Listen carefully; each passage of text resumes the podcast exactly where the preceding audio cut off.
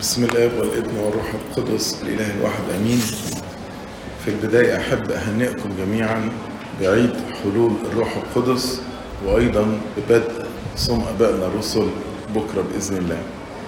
بشكر أب الحبيب نفت الحبر الجليل الانبا بفنوتيوس الذي أعطاني هذه الفرصة إن أنا أكون موجود معكم في هذا المساء المبارك ونصلي مع بعض صلوات السجدة. بشكر جميع الآباء في مقدمتهم أبونا المحبوب أبونا مرقس إيميل وكيل المطرانية وعلى كلمات المحبة اللي قالها وأيضا كل الآباء على محبتهم اللي هم قدموها لينا وللمجموعة كلها اللي موجودة معنا. في واحدة في القرن الرابع كان اسمها أيجيريا. واحدة كانت سائحة من أوروبا وراحت حضرت أسبوع الألام والخمسين المقدسة ويوم عيد العنصرة وسجلت لينا اللي هي شافته في الأيام دي. فده بقى تسجيل فريد بيشرح لنا الطقس اللي هما كانوا بيستخدموه في القرن الرابع.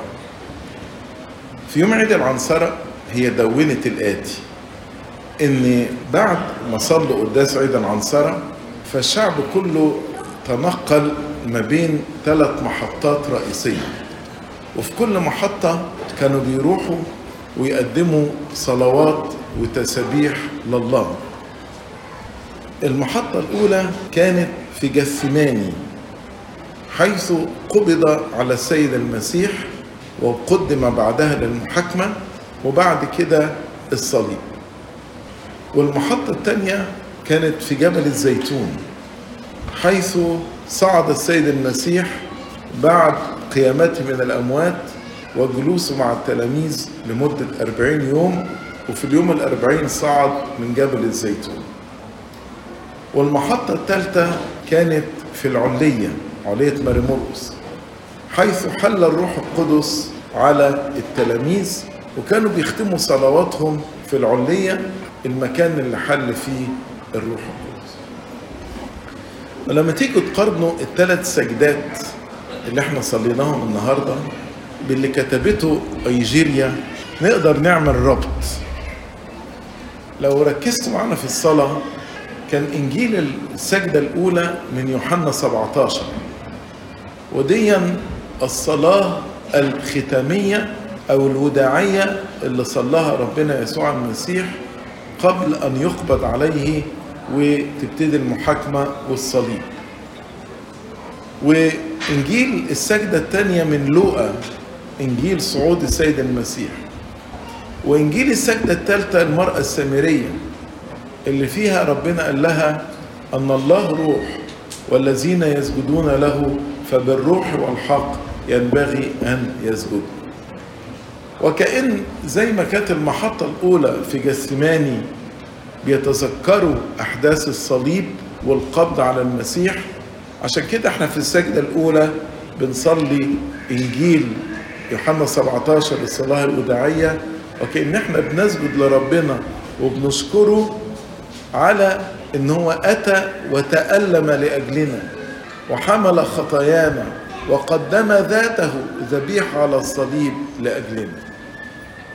وبعد كده المحطة الثانية زي ما قلت لكم كان في جبل الزيتون الصعود وده يمشي مع إنجيل السجدة الثانية وكأننا في السجدة الثانية بنقدم الشكر لله الذي تمم الفداء بقيامته المقدسة وأيضا بصعوده إلى السماء. زي ما كنت شرحت الصبحية إن الصعود هو حلقة متممة لفدائنا. لأن زي ما بولس الرسول شرح في عبرانيين إن كان لابد أن يدخل بدم نفسه إلى الأقداس فوجد فداء أبديا. وبالطريقة دي زي ما بنقول في اسم سبت الفرح وصار سابقا لنا. فزي ما المسيح دخل إلى الأقداس السماوية فتح لينا الطريق. ده اللي بولس الرسول بيقوله في عبرانيين عشرة فإذ لنا ثقة للدخول إلى الأقداس بدم يسوع. طريقا قد حديث قد كرسه لنا حديثا حيا بالحجاب أي جسده. ونيجي في السجدة الثالثة بنحتفل وبنسجد لله شكرا لأنه لم يتركنا يتامى بل زي ما وعد قال أرسل لكم المعزي اللي هو يرافقنا في رحلة غربتنا هنا على الأرض. فكنت عايز أشرح لكم بس الفكرة بتاعت هذه الثلاثة سجدات فنحن في تمام الخمسين المقدسة. نسجد لله الذي تألم لأجلنا ونسجد لله الذي تمم الفداء بقيامته وصعوده إلى السماوات ونسجد لله الذي تمم وعده بإرسال الروح القدس علينا لكي يقدسنا ويعزينا ويرشدنا ويبكتنا ويرافقنا في رحلة غربتنا على الأرض. في كلمات سريعة عايز أكلمكم على أربع خطايا ممكن إحنا نصنعها ضد الروح القدس. أول خطية هي مقاومة الروح القدس. تاني خطية هي إحزان الروح القدس. ثالث خطية هي إطفاء الروح القدس. ورابع خطية هي التجديف على الروح. في عزة إستفانوس قال لهم هذه العبارة قال لهم أيها غير المختونين في الآذان أنتم دائما تقاومون الروح القدس. الروح القدس يعني إيه مقاومته؟ يعني إن أنا لا أخضع لتدبيره ولقيادته.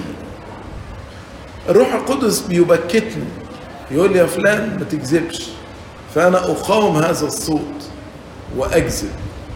الروح القدس يقول لي يا فلان انت زعلان من أخوك بقالك فترة روح صالحه. فأقاوم الروح القدس وأرفض. الروح القدس يحثني على فعل الخير. يقول انت بقالك كتير ما رحتش الكنيسة بقالك كتير ما قريتش الكتاب المقدس. افتح كتابك المقدس. فأنا أقاوم الروح القدس. الروح القدس يقول لي في أسرة محتاجة مساعدة روح ساعدها. أقاوم صوت الروح القدس. روح القدس يقول لي في صوم هيبتدئ والصوم ده مفيد لينا. أقول لأ مش هصوم. ديا أنواع متعددة ومتنوعة لمقاومة الروح القدس. وكلنا بنقع في الخطية دي لأن الروح القدس دايما دايما يبكتنا على خطية وعلى بر وعلى دينونة. وإحنا كتير لا نسمع لصوت الروح القدس ونقاوم الروح القدس. تخيلوا كده في أب كل ما يدى نصيحة لابنه فابنه يرفضها. كل ما يدى النصيحة لابنه ابنه يعمل عكسها. فالأب ده يشعر بإيه في الآخر؟ يبقى حزين على ابنه حزين عليه. ومن هنا مقاومة الروح القدس تؤدي إلى الخطية الثانية اللي هي إحزان الروح القدس. بولس الرسول قال لنا لا تحزنوا روح الله القدوس الساكن فيكم. بمقاومتنا للروح القدس وعدم خضوعنا للروح القدس الروح القدس يبقى حزين جوانا. طيب أنا مش عايز أحزن الروح القدس إيه اللي يفرح الروح القدس؟ حياة التوبة. ده السماء تفرح بخاطئ واحد يتوب أكثر من 99 برا لا يحتاجون إلى التوبة. اللي يفرح الروح القدس طاعتي للروح القدس إنه لما يقودني أو يدبرني أو يوجهني أنا أطيع الروح القدس وأنفذ كلامه فده يفرح قلب ربنا. اللي يفرح الروح القدس إن أنا أكون أمين في المواهب والوزنات اللي اعطاهاني الروح القدس. ما في مواهب اسمها مواهب الروح نقرأ عنها في كرونسوس الأولى صح 12 وصح 14 وأيضا في بطرس الأولى اصحاح 4 بطرس في آية مهمة. يقول كل واحد كما أخذ موهبة تخدمون بها بعضكم بعضا كوكلاء صالحين على نعمة الله المتنوعة. يعني روح القدس اداني موهبة. اداني الموهبة دي مش علشان أركنها ولا أدفنها. أنا مفروض أستخدم الموهبة دي أخدم بيها إخواتي. كل واحد حسب ما أخذ موهبة تخدمون بها بعضكم بعضا. فلو أنا اخدت الموهبة دي ودفنتها مين اللي يبقى زعلان؟ الروح القدس لأن هو اللي مديني الموهبة. يعني تخيل أنا اديت لك أداة معينة.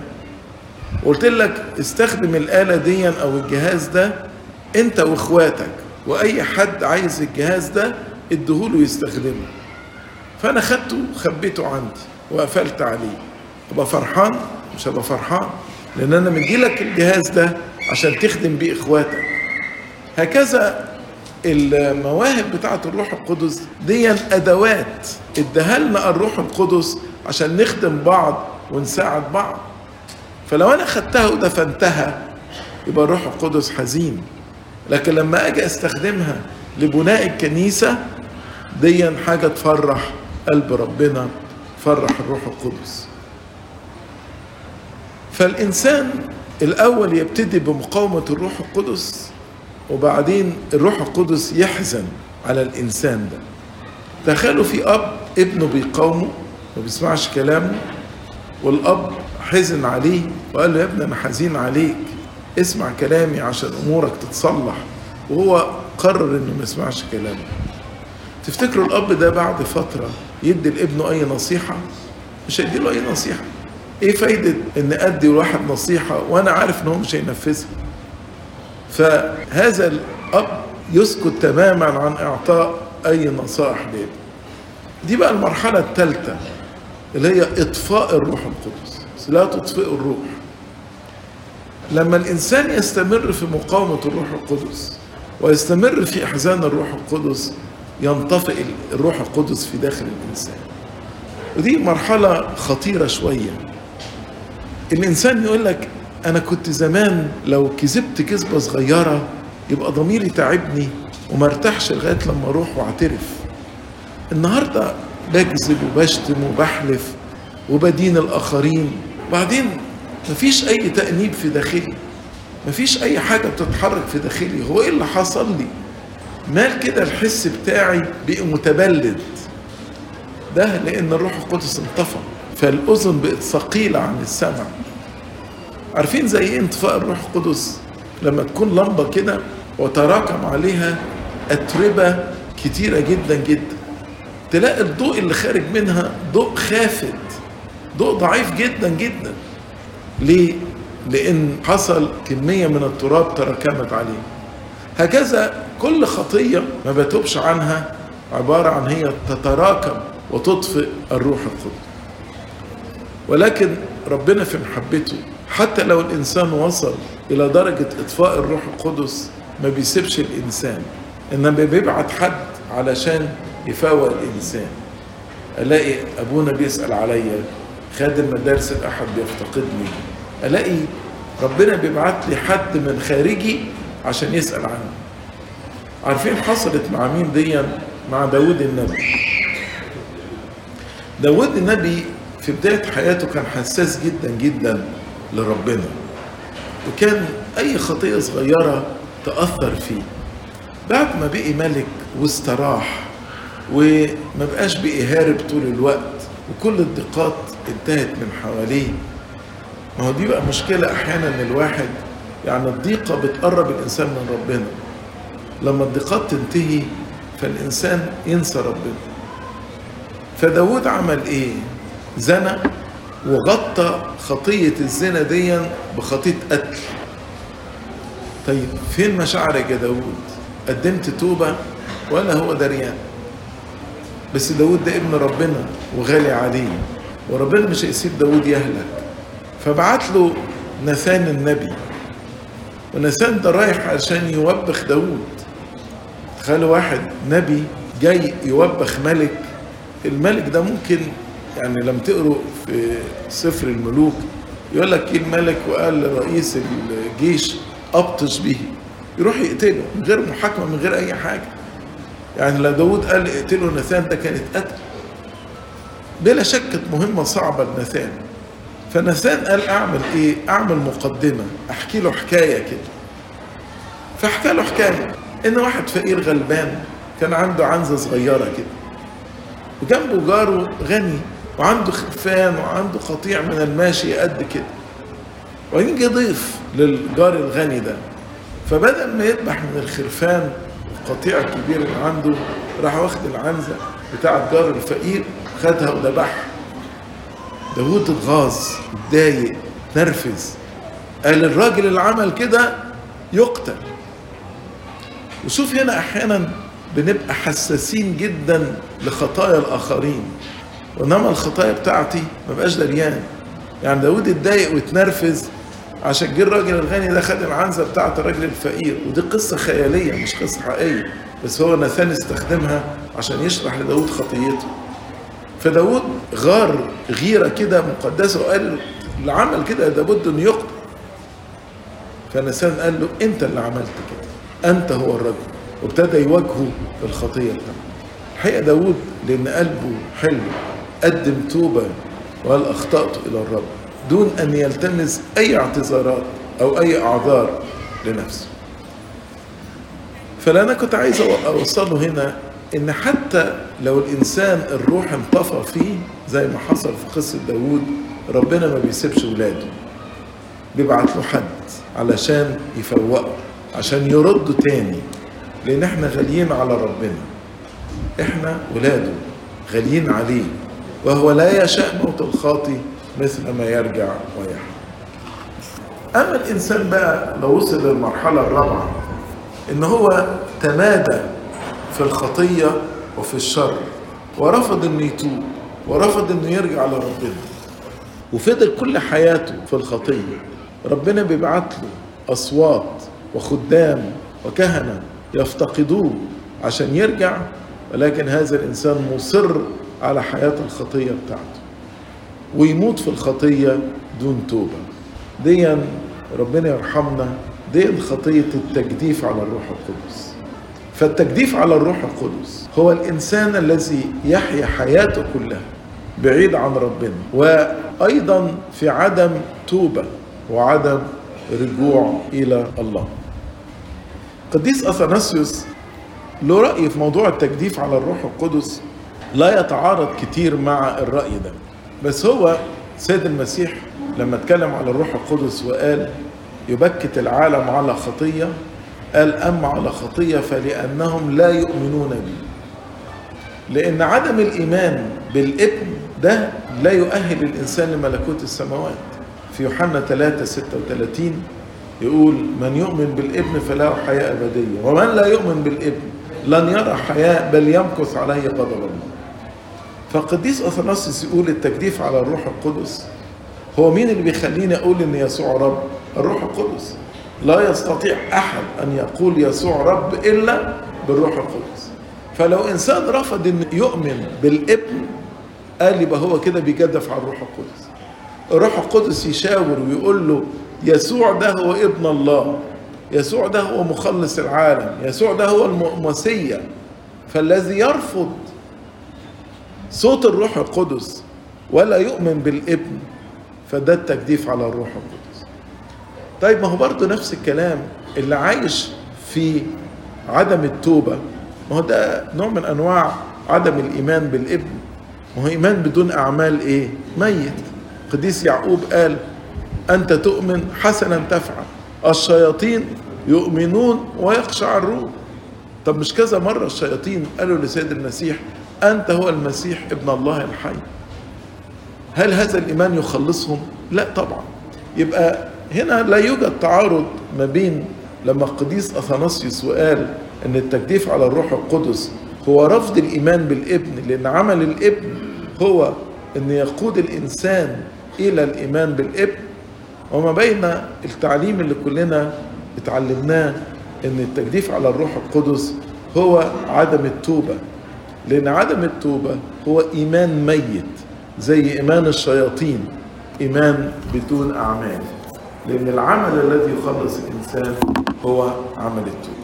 فالنهاردة ونحن نحتفل بعيد حلول الروح القدس وبنذكر أن الله أرسل لنا الروح القدس ليكون معينا ومرشدا ومبكتا ومعزيا ومقدسا لنا في رحلتنا على الأرض. يا ريت إن إحنا نستجيب لعمل الروح القدس. ولا نطفئه في داخلنا ولا نحزنه ولا نقاومه بل نخضع للروح القدس.